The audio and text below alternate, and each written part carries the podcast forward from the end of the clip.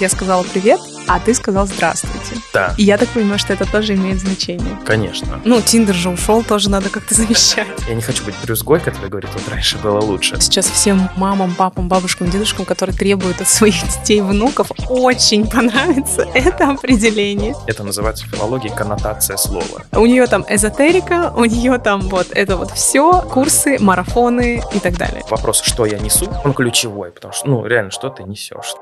Всем привет! У микрофона Оля Макарова, и это мой эгоистичный подкаст «Лола Ленд». Эгоистичный, потому что я зову в гости людей, которые мне нравятся, обсуждать темы, которые мне нравятся. Говорим о карьере и жизни вне офиса, хобби и проектах для души, отношениях, поиске счастья и кризисах. О чем мечтаем, чего боимся, все это обсуждаем в теплой атмосфере Лола Ленда. Поехали! Всем привет! Сегодня у меня в гостях Игорь Малинин, основатель рекламного холдинга The Business Peel, обладатель премии Рунета 2019-2020 года, лектор Финашки, МГУ, Вышки, РГГУ, автор книг «Мир ясен» и «Алоэ, алоэ», основатель проекта «Что я несу», о том, как язык влияет на мышление. Здравствуйте, благодарю за приглашение. Одна поправочка – алое алоэ. Алоэ, алоэ. Алоэ, да, это цвет. А, я думала, это типа два. Алоэ, алоэ. Чаще всего слышу, да, такую интерпретацию, но в этом есть небольшая игра такая с читателем, сможет ли он расшифровать, что это такое. Вот, и в очередной раз, да, задуматься о том, что каждая буковка, она важна в нашей жизни. Мне кажется, это отличный старт для нашего подкаста сегодня. Я хочу сразу несколько поправок сделать, рассказать вообще, как мы познакомились, потому что мы с Игорем познакомились на САПах. Этим летом я со своей подругой Ульяной приехала кататься на САПах, и это было место, в которое мы один раз сходили на тренировку, и нам очень понравился тренер. И мы с ней, все, идем к этому же тренеру. Я даже не помню, как его зовут теперь. Потому что мы приехали, произошла какая-то накладка. Нам говорят, тот тренер занят. Вот пойдете с Игорем? Мы закатили глаза, типа, ну ладно, давайте. И вот теперь мы здесь. А в итоге это было, вот мне даже сложно это какой-то сап-прогулкой назвать, тренировкой. То есть это было какое-то такое очень классное мероприятие, и после которого, когда я увидела, чем вообще Игорь занимается, ну вы слышали представление, я подумала, а как это вообще возможно? А где там появился САП? И вот так вот узнала про твой еще один проект, который даже не влез в это представление, Вот сап, да, с 2022 года. Поэтому вторая поправка. Я с Игорем должна была записываться в январе. И я это намеренно сделала, потому что я подумала, что мне надо подготовиться. Потому что я в целом всегда выбираю себе в собеседники очень умных людей. И людей умнее меня. Но тут я подумала так. Выпускник журфака МГУ, преподаватель, предприниматель, писатель, думаю, нет, мне точно нужны январские праздники, чтобы подготовиться. Но произошла накладка с моим гостем, который заболел ковидом. Я решила позвать Игоря вообще без надежды. Я думала, ты мне напишешь, слушай, нет, я не могу, ну, как бы в пятницу на воскресенье. А вот как оказалось. Но я всегда за любую движуху. Поэтому я сегодня такая немножко на волнении. Но я уверена, что все будет хорошо. И что-то я очень много говорю в, начале, но еще хочу сказать, что ты как человек, который очень много занимается словами, и мы сегодня об этом поговорим, я за то, чтобы, если что, ты меня останавливал и говорил, что «а лучше сказать вот так», да? Ну, договорились. Интерактивчик такой, игра. Да, это было бы очень здорово, потому что я заметила то, что вот я сказала «привет», а ты сказал «здравствуйте». Да. И я так понимаю, что это тоже имеет значение. Конечно. Привет. Это просто приглашение к разговору. Это не значит, что это плохо. Да, здесь слышится про корень вет. В таких же словах он слышится как и ответ или право вето, например, наложить. Да? Это нейтральное приветствие. А здравствуй – это, конечно, пожелание здравия. Причем не только тебе, но и твоему роду. Здравствуйте. Да? Здесь слышится корень такой древо, древо рода. И мы поэтому даже в русской традиции друг другу по имени-отчеству обращаемся, потому что мы сразу ко всему роду обращаемся в твоем лице. Все мы родом из детства. Ты вырос в Москве. Да. И ты один ребенок в семье. Да. А вот эта любовь к языку и вот этот интерес, он как-то в детстве закладывался? Или это больше история студенческая, может быть, совсем современная? История комплексная, я бы так сказал. То есть у меня всегда было какое-то желание написать сочинение в школе, так необычно, скажем, знаешь, не формально, Катерина луч света в темном царстве, да, а вот хотелось всегда какую-то там дополнительную мысль еще свою, как-то вот по-новому. Мне казалось, что а какой смысл в том, что я как робот буду повторять то, что вот там сказал учитель, и я за ним просто повторю. Ну, мне даже казалось это каким-то читерством, знаешь, что ну и что, что я взял где-то, услышал, что-то пересказал. Мне казалось это даже э, каким-то стыдным немножечко актом. Хотелось показать, что я тоже что-то там понял, да, что-то переработал. И вот как будто бы, вот я опять же тоже задаюсь этими вопросами сейчас, которые ты мне задаешь, и как будто бы всегда со мной было. Но опять же важно, что сама среда, она тоже стимулирует рост вот этого вот. То есть у меня, например,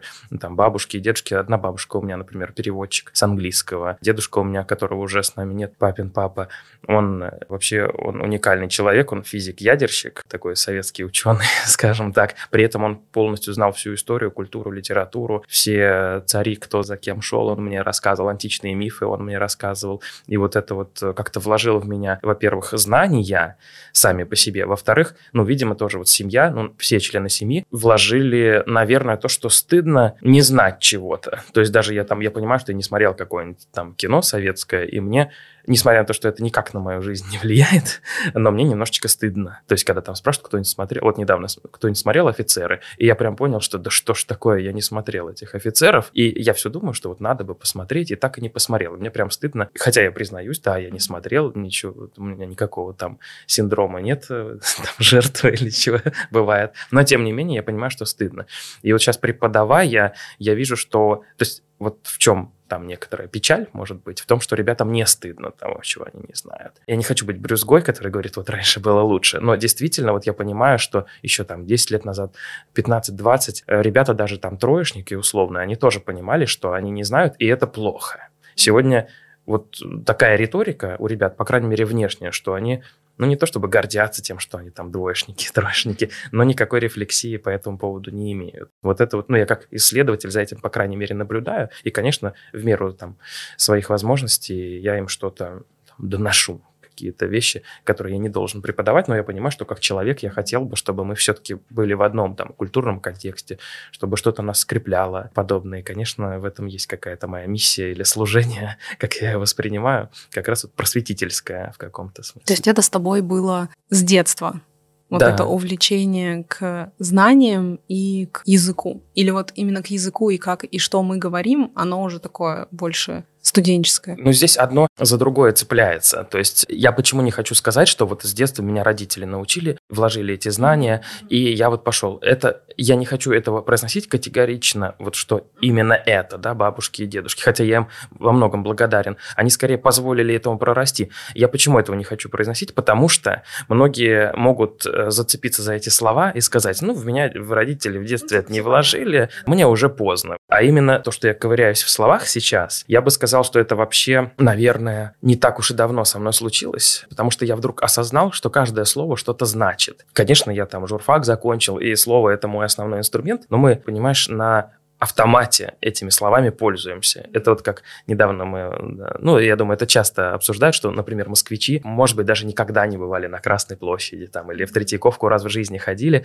и вообще Москву не знают. Почему так? Потому что она вот она рядом, ты знаешь, что ты всегда туда можешь пойти, для тебя это что-то обыденное. И вот то же самое я осознал с языком, то есть мы им пользуемся, мы разговариваем на этом языке, но при этом мы даже не вдумываемся в то, что действительно каждое слово что-то значит, причем именно настолько вот, что оно оно до тонкости передает именно то, что ты хочешь сказать. И вдруг до меня дошло, что да, вот один из моих там учителей спросил, а ты это действительно освоил до 100 точно?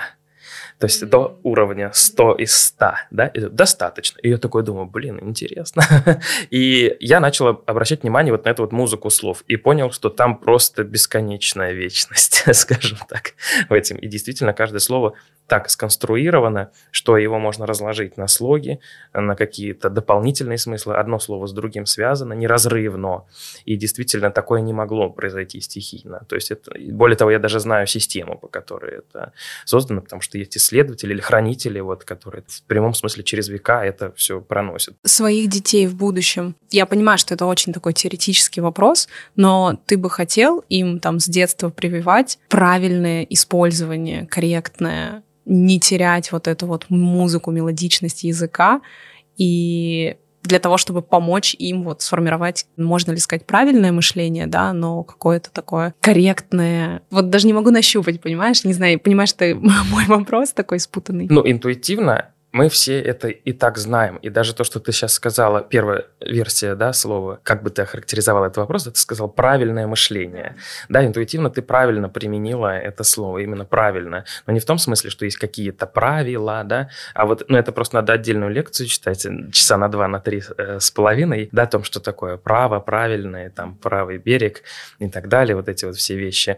Но действительно, да, это и есть правильное мышление. Есть неправильное мышление или левое мышление так сказать, да, тоже есть противопоставление этих вещей. Конечно, я не хочу там быть просто каким-то, знаешь, строгим папашей, который вот заставляет зубрить эти вещи. Более того, это может даже и обратную реакцию, как я понимаю, детскую психологию человеческую, да, но в этом и нет необходимости. То есть, если ты э, просто своим примером показываешь, как может быть, и если ты говоришь на правильном языке со своими детьми, я даже это на, на друзьях вижу, понимаешь, то есть здесь даже не надо быть ребенком, чтобы впитывать это. Я правильные произношу слова, ну не то, что правильные, а в том смысле, в котором они изначально у нас были, не в перевернутом. И люди постепенно обучаются, люди находят в этом опору, вот что самое главное. То есть это не какая-то языковая просто игра, да, не хобби, там, не психология даже, а это именно что мышление, потому что язык,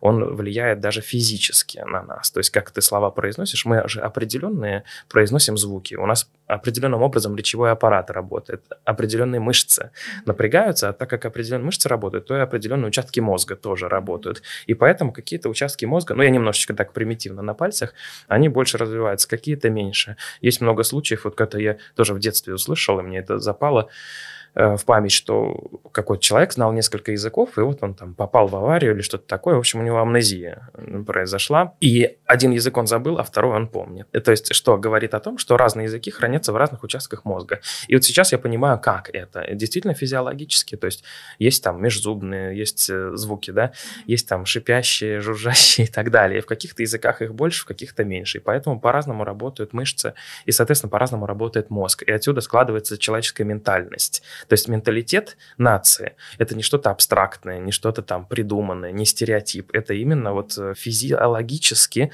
вызванные определенные психологические паттерны поведения. Поэтому что русскому хорошо, то немцу смерть, да, как говорится, это не шутка. Это не шутка. И не крылатое выражение, и не уничижающее немцев выражение. То есть действительно и наоборот, что немцу хорошо, то русскому не очень.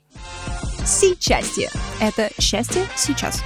Мне кажется, мы так мягко прям перетекли с тобой во вторую часть. Ты очень многогранный человек, есть много тем, которые можно с тобой обсудить, но я вот для подкаста решила все-таки акцентировать свое внимание на твой проект «Что я несу». И я понимаю, что тема большая, хочется ей побольше уделить время. Поэтому у меня, наверное, такая просьба, может быть, дать какую-то предысторию. Ты немного начал говорить о том, что когда ты учился с преподавателем, ты услышал вот эту мелодию языка. Вопрос, наверное, в том, как появился этот проект, изначально? Проект, что я несу, он вырос из проекта, на котором мы с тобой познакомились, э, из проекта WhatsApp. У меня партнер по моему рекламному бизнесу, Андрей, он, конечно, тоже многогранная личность, моряк со стажем, много лет в морях провел, и поэтому помимо каких-то компетенций как бизнесмены, имеет, конечно, огромную тягу вообще к водным видам спорта, к океану, морю, воде. Он один из первых вообще, кто привез сап-серфинг в Россию. Ну, у них там был проект на Шри-Ланке.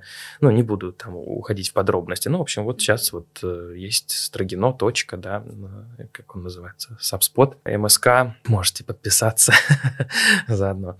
Вот, и довольно долгое время, да, вот точка в Строгино у нас э, работает. Я, ну, так, я постольку, поскольку, то есть он меня зовет, мы просто там катаемся, какие-то планерки там проводим, нетворкинг, и вот когда, значит, в том году произошла вот ситуация с СВО, там со всеми вот этими вещами, и у людей, ну, мы прям видим, да, э, что у людей, конечно, повысилась тревожность, люди не знают, что делать, куда идти, там, с кем это все обсудить. И вот Андрей мне говорит, ну, давай, так как САПы – это приятная э, медитация, прогулка, да, времяпрепровождение, а ты лектор, давай объединим все в одном проекте. Вот сделаем пару прогулок просто по выходным, что вот катаемся, потом пикник, и ты про что-нибудь рассказываешь. И просто людям будет приятно и э, радостно, весело, и, в общем-то, можно будет найти там, им даже самим новых друзей, единомышленников. Ну, я думаю, ладно, парочку. Я, честно говоря, мы даже четыре объявили лекции, и я думал, что ну, на четвертую уже мало кто придет, потому что, ну, понятно, один раз можно, два раза можно.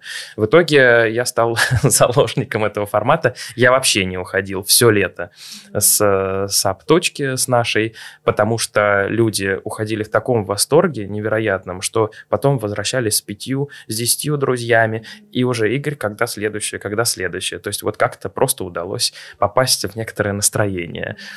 Вот. Ну и, конечно, я с душой тоже к этому подхожу, и это, конечно, я думаю, тоже люди чувствуют. Им в целом вот эм, дело не в сапах, да, а в том, вот как у нас душевно вот это вот все получилось. Поэтому роль организатора, конечно, тоже довольно-таки э, здесь серьезная, я бы сказал, даже ключевая. Вот, и со временем мы стали как-то разнообразно подходить к этому формату. Там прогулка в другое место, САП рассвет, САП закат. Как-то раз я просто вот в среду говорю, давайте в среду встретим рассвет в 5 утра. Я думал тоже, ну, никто не придет. Там пришло человек 10. Я даже сделал, я взял чашу вот эту тибетскую, сделал медитацию прям на САПах. Люди настройку на день просто. То есть никакой магии, там, мистики, эзотерики. Просто вот э, какая-то необычная для людей история.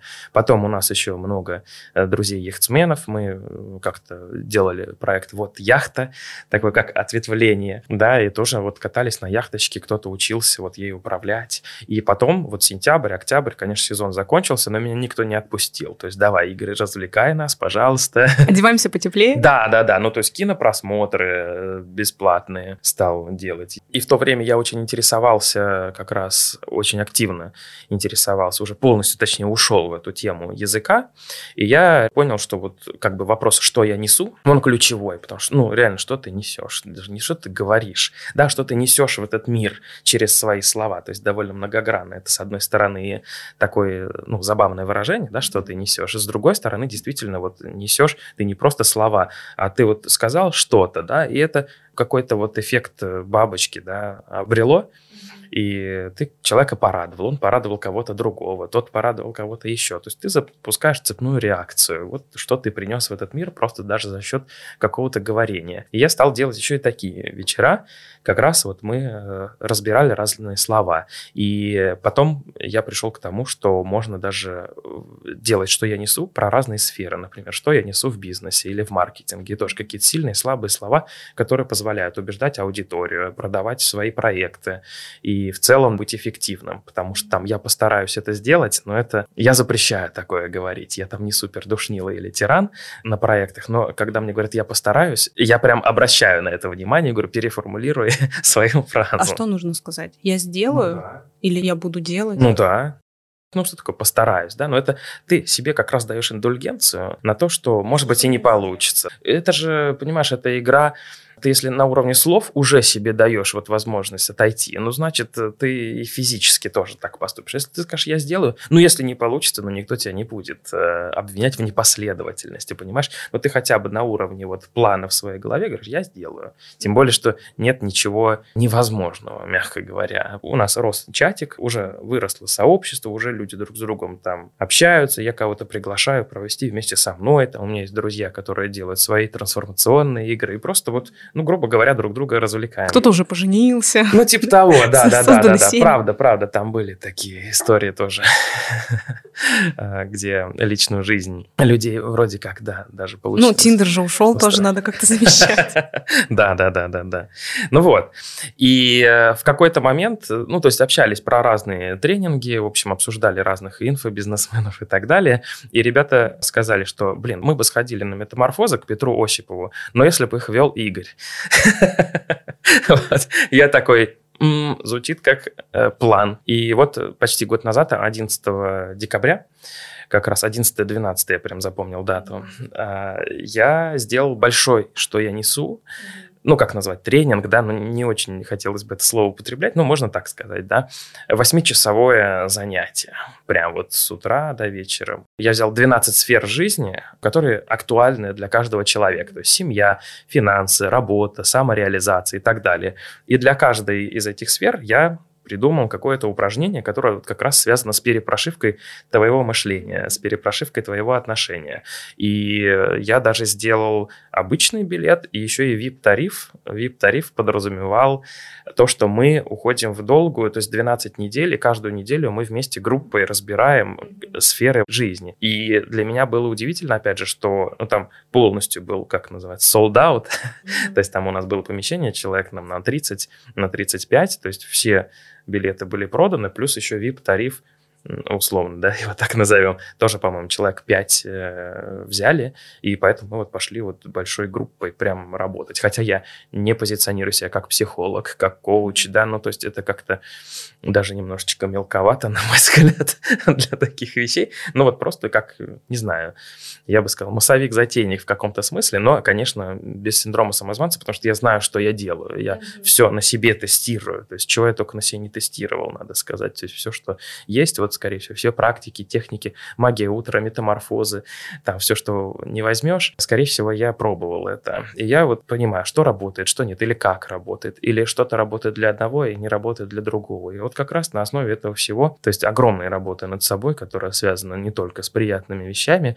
но с большим количеством опыта, вот как раз я вот эту вот программу и сделал. И по итогу я понял, что действительно она работающая, она действующая, и вот э, тоже как вложился в хорошую видеозапись, и вот сейчас у меня есть прям, ну, то есть онлайн можно этот курс пройти, если это слово «курс» никого не оттолкнет.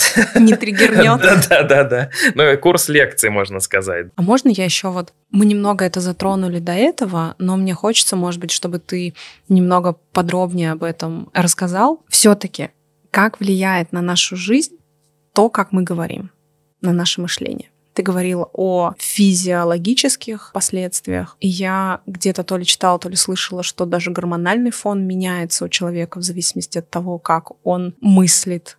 А мы мыслим, как мы говорим, о чем мы думаем. Вот можно твой подход в этом узнать? Да, ну ты права в том, что все взаимосвязано, конечно. Я думаю, каждый может сейчас э, вспомнить случаи, где у него что-то с чем-то ассоциируется. Как вот ты сейчас говоришь, если слово «курс» никого не триггернет. Да, вот уже слово «курс», оно уже ну, у людей в печенках сидит, понимаешь? Поэтому я его, ну, я произношу его здесь исключительно потому, что мы откровенно разговариваем, да, и друг с другом. И я имел возможность, да, еще там полчаса до этого другие слова произносить. Но в публичной коммуникации я никогда не скажу, что у меня курс, что там покупайте мой марафон и так далее потому что я понимаю, какие ассоциации у людей с этим возникают. И вот то же самое, у каждого человека есть ассоциации с любыми вообще словами. Это называется в филологии коннотация слова. То есть какое-то вот есть само слово, да, это же просто набор букв э, по большому счету.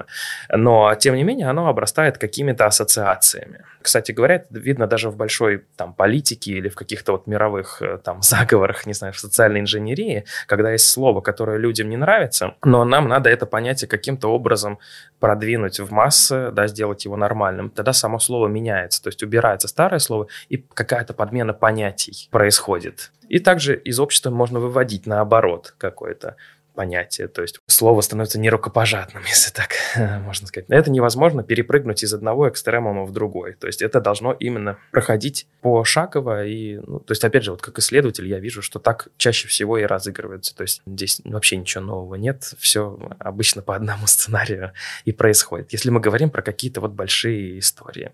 Ну и, соответственно, то же самое, если мы говорим про наши какие-то базовые вещи. Вот, ну, такой банальный пример, вот сейчас можно его очень много много где в сторис, в рилс увидеть, да, прости и извини. Вот э, когда, что нужно говорить. Вот в слове извини слышится вина, само слово вина, да, лежит в основе этого слова. А что такое вина? Вина должна быть наказана. Правильно же? Ну, мы так говорим. Соответственно, если я говорю «извини», то подсознательно я за собой эту вину признаю. Соответственно, я даю другому человеку индульгенцию меня наказать. И, соответственно, сразу позиция там жертва-палач, скажем так. Вот. Хотя, скорее всего, 99% вы никого обидеть не хотели, и вина вряд ли, ну, то есть, э, прям это актуальное для вас слово. Поэтому лучше говорить «прости», потому что «прости» — это значит отнестись проще. А здесь просто отнесись, просьба, ну, я не хотел, ну, прости. Вот что, да, может э, быть на бытовом уровне, например. Можно еще попросить тебя несколько примеров тех слов, которые мы произносим неправильно. Часто. Вот то, что я знаю и уже в своей жизни стараюсь это делать, ну, это достаточно давно, мне кажется, такая уже несколько распиаренная история, это спасибо и благодарю да, спасибо, спаси тебя Бог, и благодарю, дарю благо. Что еще? Здесь, знаешь, я бы сказал, не совсем корректно говорить, неправильно произносим, да, скорее неуместно, я бы так сказал, да, и вот спасибо и благодарю, конечно, да, тоже такая байка, но даже, понимаешь, неважно, там, правда это или неправда, на мой взгляд, это полезно задумываться, потому что, ну, в целом, да, это опять же к вопросу, что я несу. Действительно, спасибо, оно в народе как бы считается «спаси Бог». И, казалось бы, да, какое-то приятное пожелание, но, с другой стороны, опять, как будто тебя надо от чего-то спасать понимаешь, значит, я тону,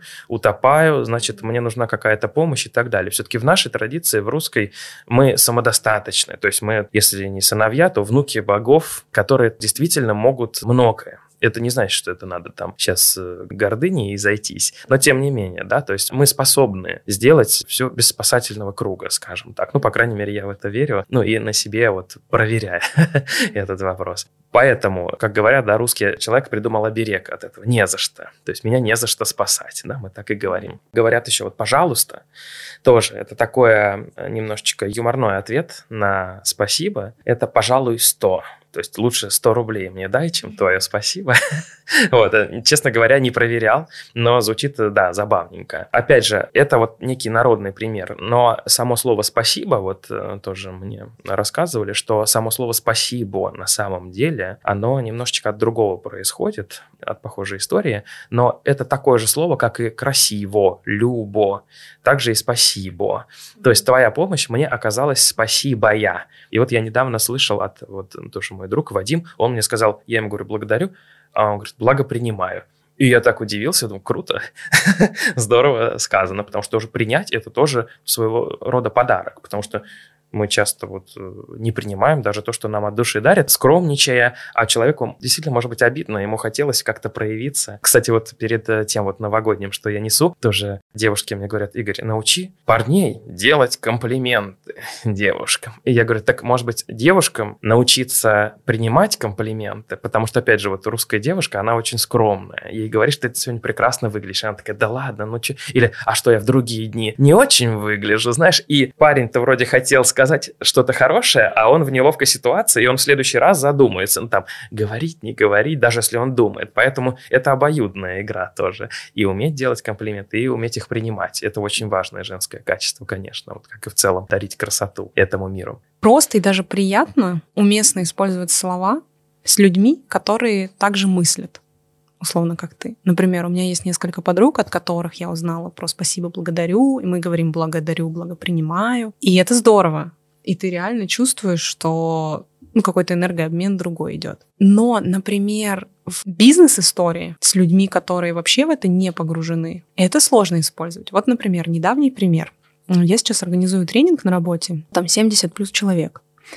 И мне нужно написать имейл что там, ребят, там бла-бла-бла, будет тренинг, все такое. И я застыла на слове «участие бесплатное», потому что в обычной жизни я уже очень давно говорю «безоплатное», «без оплаты», «оплаты не требуется», ну, что-то такое. И тут я понимаю, что если я сейчас напишу на 70 плюс финансовых директоров и налоговых директоров участие безоплатное, они скажут так, у нее там эзотерика, у нее там вот это вот все, курсы, марафоны и так далее что она здесь делает. И я поняла, что я не могу это сделать. То есть я вот написала бесплатное. Хотя меня немножечко так перековеркало. Ну, я смыслю, что, ну, это работа, это рабочий имейл. Забыли. А что мешало написать «оплата не требуется»? Слушай, да, так далеко я не додумалась. Или даром участие.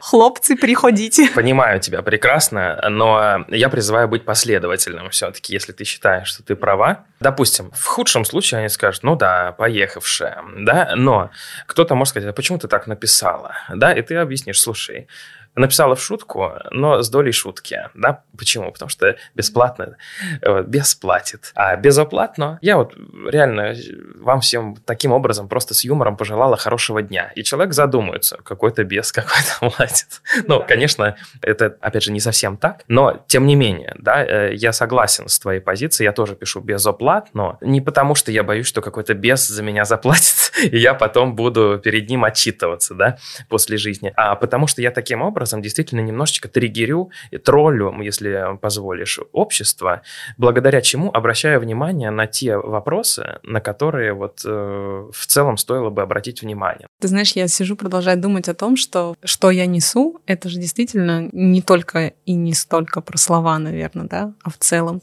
И я вчера, когда готовилась, листала твой сайт вот перед записью, и сейчас тоже хочу сказать, что мне очень понравился сайт, как он сделан. Очень такой user-friendly. очень удобный в использовании, интересный. И я долистала до момента, ну, точнее, я все посмотрела, но мне очень понравился момент, когда ты писал про счастье и про то, что ты учишь людей задавать правильные вопросы для того, чтобы к этому счастью прийти. У меня есть два больших вопроса. Вот сейчас скажешь, наверное, с какого лучше начать. Во-первых, что такое счастье для тебя? И второй — это вот какие первые три или пять вопросов нужно человеку задать чтобы в этом направлении двигаться. Давай начнем со второго вопроса. Вообще русская традиция мистическая, а такая имеется, она говорит о том, что вопросы зло – я бы хотел такой дисклеймер дать, совмещаю иностранные слова и русские. Тем не менее, да, вопросы зло, на мой взгляд, если ты не умеешь ими пользоваться. Иногда точно заданный вопрос, один, допустим, да, или грамотно сформулированный, он приводит моментально к грамотному ответу. Скорее, даже не вопрос зло, а вопросительная интонация вот считается злом, как говорят. Значит, э, а, но правильные вопросы я действительно так искренне считаю, они ведут к правильным ответам. Просто мы задаем не те вопросы, которые надо даже самим себе. Так вот, э, с каких вопросов стоит начать? С очень простых. Уйдет у вас несколько лет на то, чтобы на них ответить, скорее всего. Но они тоже у нас в русских сказках присутствуют. Это кто ты, откуда и куда путь держишь. Попробуйте начать с этих трех. Вопрос «Кто я?» Он ключевой. Почему? Потому что без этого вопроса ты не можешь ответить, чего я хочу, куда я иду, а кто я-то. Э, понимаешь, и все там проходят марафон желаний условный. Опять же, ничего не вижу плохого ни в каких марафонах, если ты правильно их используешь. Я всякие марафоны проходил, и я понимаю, там, в чем может быть ложный путь, а в чем ты берешь сам да, что-то оттуда и это используешь свое. То есть нужна какая-то тоже здесь самодостаточность. Так вот, как же ты можешь понять, твои это желания или не твои, и составить этот список, если ты не знаешь, кто я, чьи это желания? Поэтому вопрос, кто я, он ключевой. Соответственно, откуда ты и куда путь держишь. То есть откуда ты, это тоже некое понимание своей семьи, своего рода, да, то есть кто твои предки.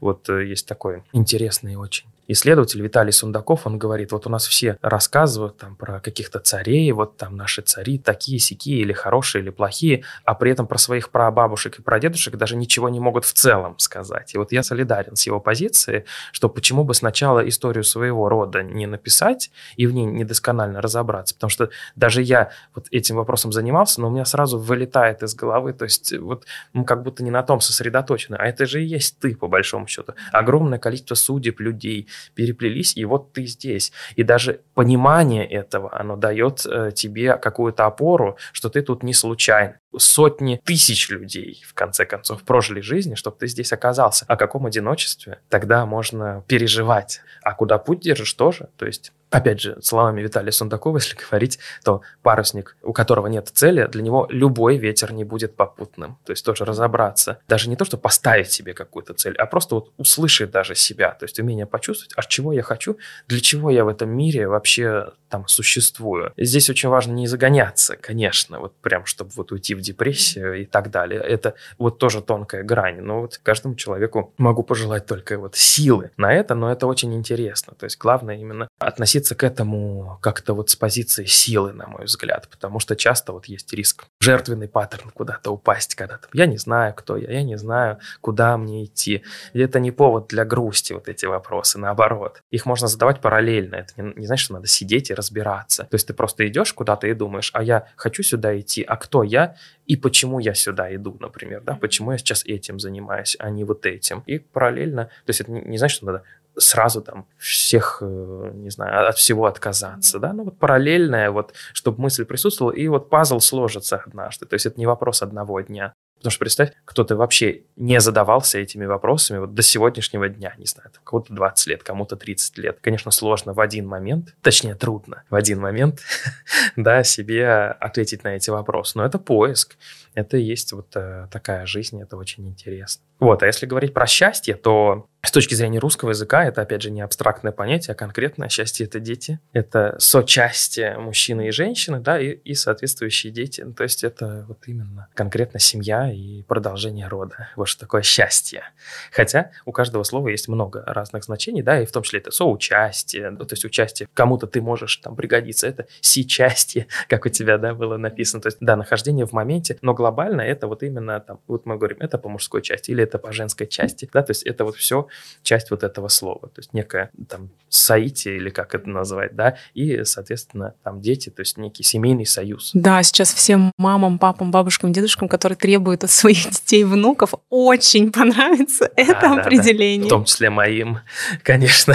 А что это знает? Можно ли тогда сказать, что если нет детей, то нет счастья? Если у тебя нет детей физически, или Бог не дал, да, по какой-то причине, это не значит, что у тебя не может быть детище или не может быть других детей. То есть э, вот э, мы недавно тоже с единомышленниками об этом говорили, там мы разбирали процесс родов с точки зрения русского языка, вот как описано все, и на самом деле многое можно опять же понять. И я им говорю, я, конечно, не рожал, но понимаю, что вот здесь так-то так. И мне один вот коллега, так сказать, друг говорит, «Э, ты не прав, что ты не рожал, потому что у тебя есть детище, конкретное вот такое детище, и ты тоже точно так же, это просто не физиологический процесс, да, а тоже ментальный, который вот как-то по закону подобия, по закону этого мира, он действительно связан с теми же самыми этапами, что и женщина рожает ребенка. Я хочу еще со своей стороны, наверное, посоветовать тем, кто интересуется этой темой или заинтересуется после нашего подкаста. Это телеграм-канал Игоря, что я несу, и Инстаграм.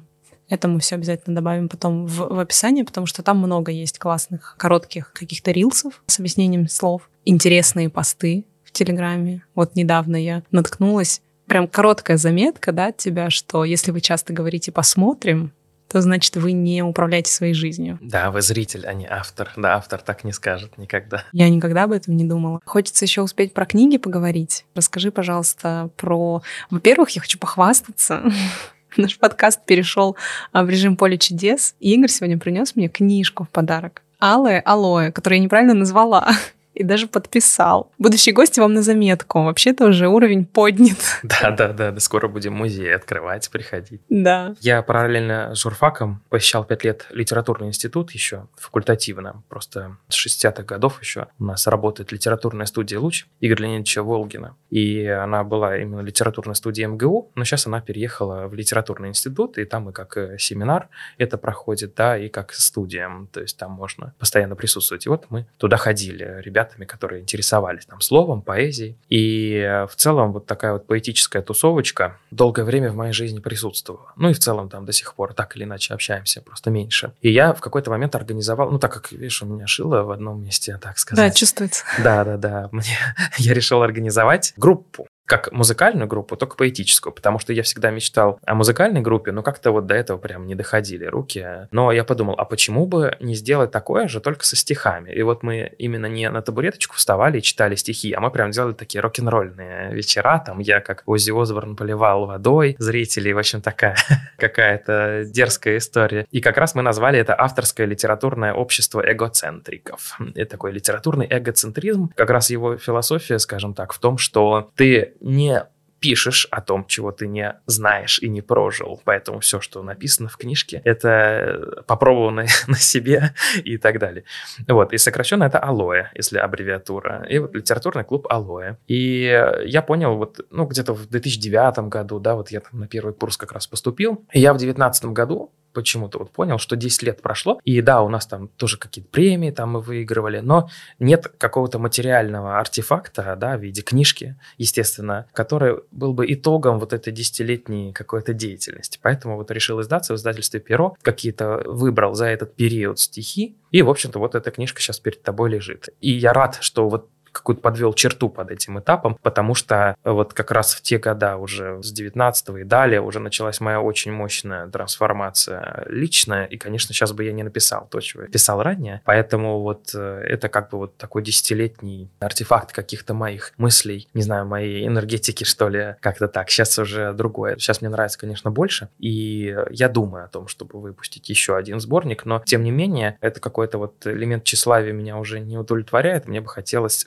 все-таки, чтобы книжка еще была как-то практически применима, поэтому, может быть, это будет гибрид стихи плюс определенные мысли, которые вот как раз в том числе мы сейчас с тобой, да, темы поднимаем, на мой взгляд, актуальные. У многих есть запрос на то, чтобы разобраться с чем-то. Либо все-таки это будет книжка «Что я несу», которая будет рассказывать только об этой теме, да, то есть без стихов, а может быть иногда проиллюстрирована стихами. В общем, пока думаю над форматом. В целом намерение есть, и с удовольствием бы, честно говоря, сделал бы какой-то творческий вечер, позвал бы всех там, пообщались. А что касается второй книжки «Мир ясен», это серия интервью с Ясен Николаевичем Засурским, моим, ну, во-первых, он основатель и президент факультета журналистики был, сегодня он тоже уже не с нами.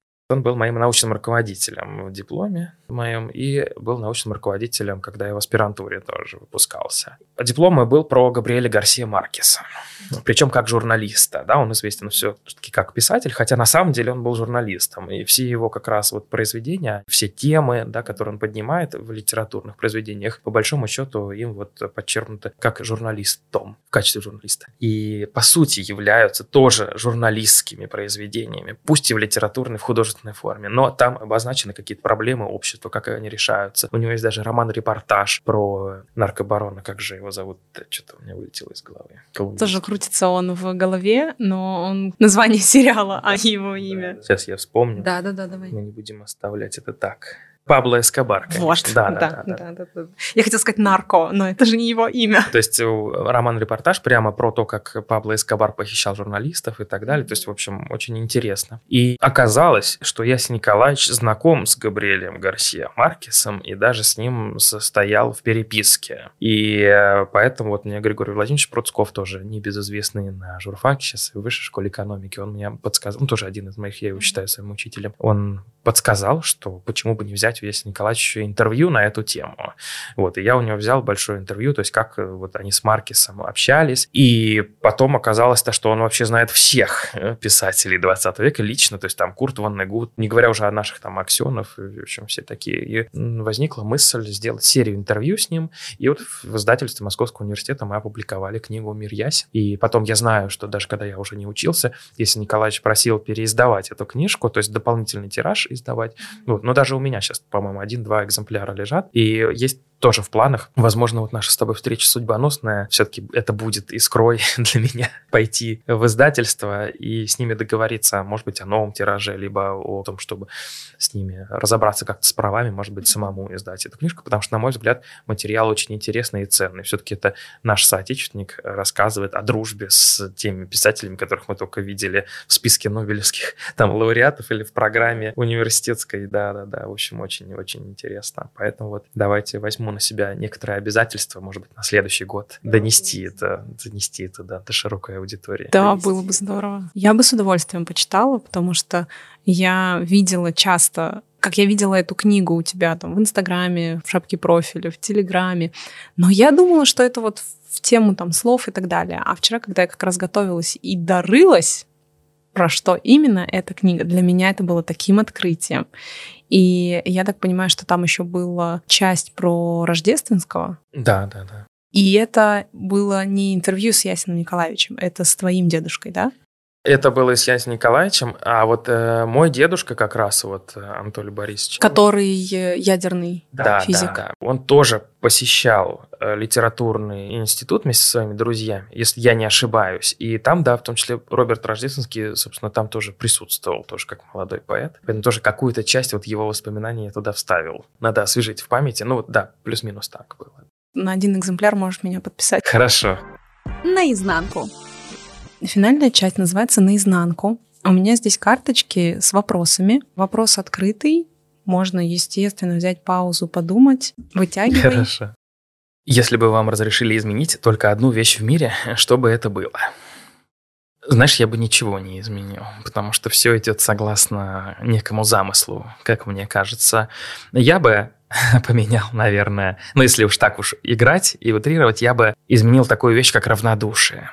Потому что когда человек э, равнодушен, ему ничего не интересно, да, ему не хочется что-то там, не знаю, опять же, менять, да, или что-то делать со своей жизнью, или не хочется чем-то интересоваться. Вот для меня это самое страшное, наверное, что я для себя вот вижу в человеке или в себе. Поэтому равнодушие. Круто. Спасибо. Правда, я под таким впечатлением от нашего разговора, я поняла, что сколько бы я не готовилась, я бы никогда не подумала, что вот он так пройдет. Ну, это хорошо. Мне очень понравилось, правда. Да, мне тоже, мне тоже очень приятно общаться, и э, классные вопросы, классная ты, и э, благодарю тебя за возможность, опять же, обратиться к твоей аудитории в том числе, да, и поддержать инициативу, потому что я знаю сам по себе, что много есть как раз проектов, идей, да, которые так и складываются где-то либо в долгий ящик, либо они там мало кого нужны, и вот именно неравнодушие, да, вот это самое, нам позволяет делать то, что мы хотим, а точнее не позволяет не делать. Поэтому вот то, что ты э, запустила подкаст, да, приглашаешь людей, общаешься, доносишь их мысли до своих да, подписчиков, читателей, и сама да, напитываешься, и напитываешь нас, как гостей. Мне кажется, это очень ценно, да, это вот как раз то, что я максимально разделяю, уважаю вот, и люблю. Благодарю. И благо принимаю. Так здорово. А я могу тебя попросить прочитать стихотворение какое-то свое? Даже есть книжка. Давай. А можно я что-нибудь из новенького как раз? премьера какая-нибудь. Будет вообще интересно. Эксклюзив. Ну вот, э, стихотворение написал в августе 2020 года летел в Калининград, и вот, э, да, к вопросу тоже ты говорила, да, как пишутся стихи. Когда ты не обусловлен вокруг информационным шумом, например, в самолете, да, ты даже не можешь в интернет зайти нормально, то вдруг, да, возникает какое-то ощущение, что вот то, что ты хотел давно сказать, этому ничего не мешает. И поэтому у меня несколько стихов написано прямо в самолете, не потому что это какое-то там романтическое место, а действительно потому что уходит вот эта вот радиация какая-то внешняя, и действительно остаешься один на один с собой называется «На янтарный закат». Если вечно лететь на запад, так и будешь всегда молодым. И в наушниках вновь Black Sabbath облака разрывает в дым. Если вечно за солнцем гнаться, то оно никогда не зайдет, а внизу грозовой палаццо серой башней проводит в полет. Никогда не наступит вечер, облаками не станет дым. Может, будешь тогда жить вечно, или, может, умрешь молодым. Друзья, всем прекрасного дня, вечера, где бы вы ни находились. Помните, что вы не одни. Помните, что есть э, во всем этом смысл. В общем, будьте счастливы, радостны. Ура! Дорогие друзья, я надеюсь, вам тоже понравилось. Ставьте лайки, пишите комментарии. Ждите следующих выпусков. Встретимся в Лололенде. Всем пока!